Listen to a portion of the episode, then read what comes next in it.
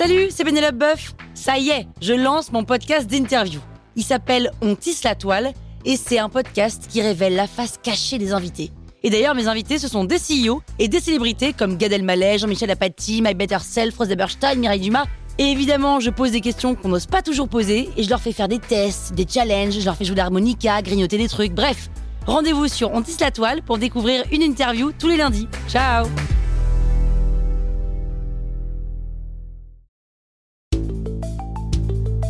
Vous êtes entrepreneur Vous voulez donner une trajectoire optimale à votre startup C'est parti, on attaque le 18e élément.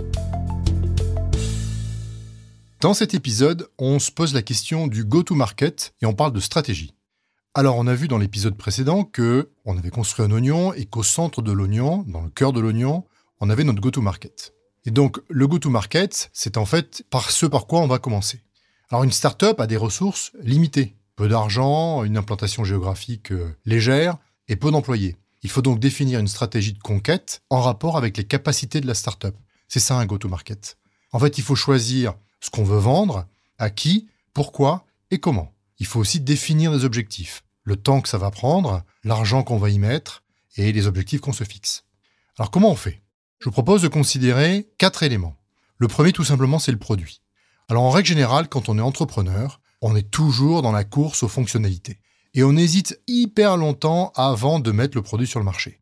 Or, il y a un homme très connu qui s'appelle Reid Hoffman, qui est l'ancien fondateur de LinkedIn, euh, investisseur chez Greylock et qui est au bord de Microsoft, qui dit Si vous n'avez pas honte de votre premier produit, c'est que vous l'avez lancé trop tard.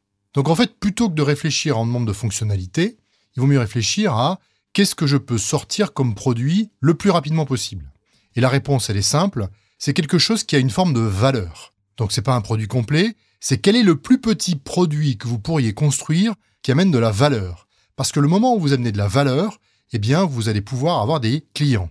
Et l'important, c'est pas d'avoir le meilleur produit, c'est de commencer à tester votre produit sur le marché. Donc première chose, un petit produit qui a de la valeur. N'oubliez pas non plus qu'il faut aussi avoir une capacité d'onboarder les clients qui soit facile, pas que ce soit compliqué à, à mettre en œuvre, sinon vous allez perdre tout le monde. Deuxième chose que j'aime bien, c'est d'avoir ce qu'on appelle un wow effect. Le wow effect, c'est un truc qui va un petit peu impressionner vos clients, qui va rendre l'expérience mémorable. Je vous prends un exemple.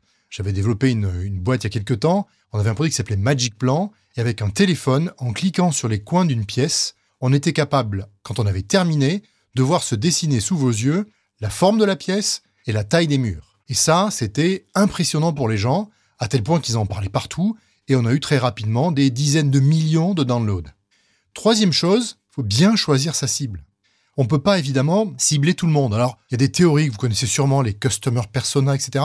En fait, il faut créer un archétype de ce qu'est le client idéal. Et il faut le définir de manière précise.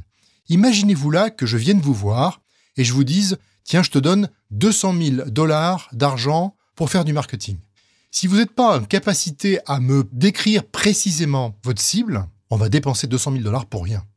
Or, si vous me dites, ma cible, c'est une entreprise de telle nature, c'est telle personne dans l'entreprise qui fait tel truc, etc., etc., je vais être capable de dépenser l'argent de manière ciblée. Donc la cible, c'est important. Dernier point, la concurrence. On ne peut pas aller sur le marché contre une concurrence très forte. Donc il faut aussi réfléchir à tout ça dans le contexte de la concurrence et se dire, est-ce que ce que je cible avec le produit que j'amène, est quelque chose où la concurrence a une vraie faiblesse. Parce que si la concurrence a une vraie faiblesse, à ce moment-là, vous avez une chance d'aller vite. Allez, à bientôt. Ciao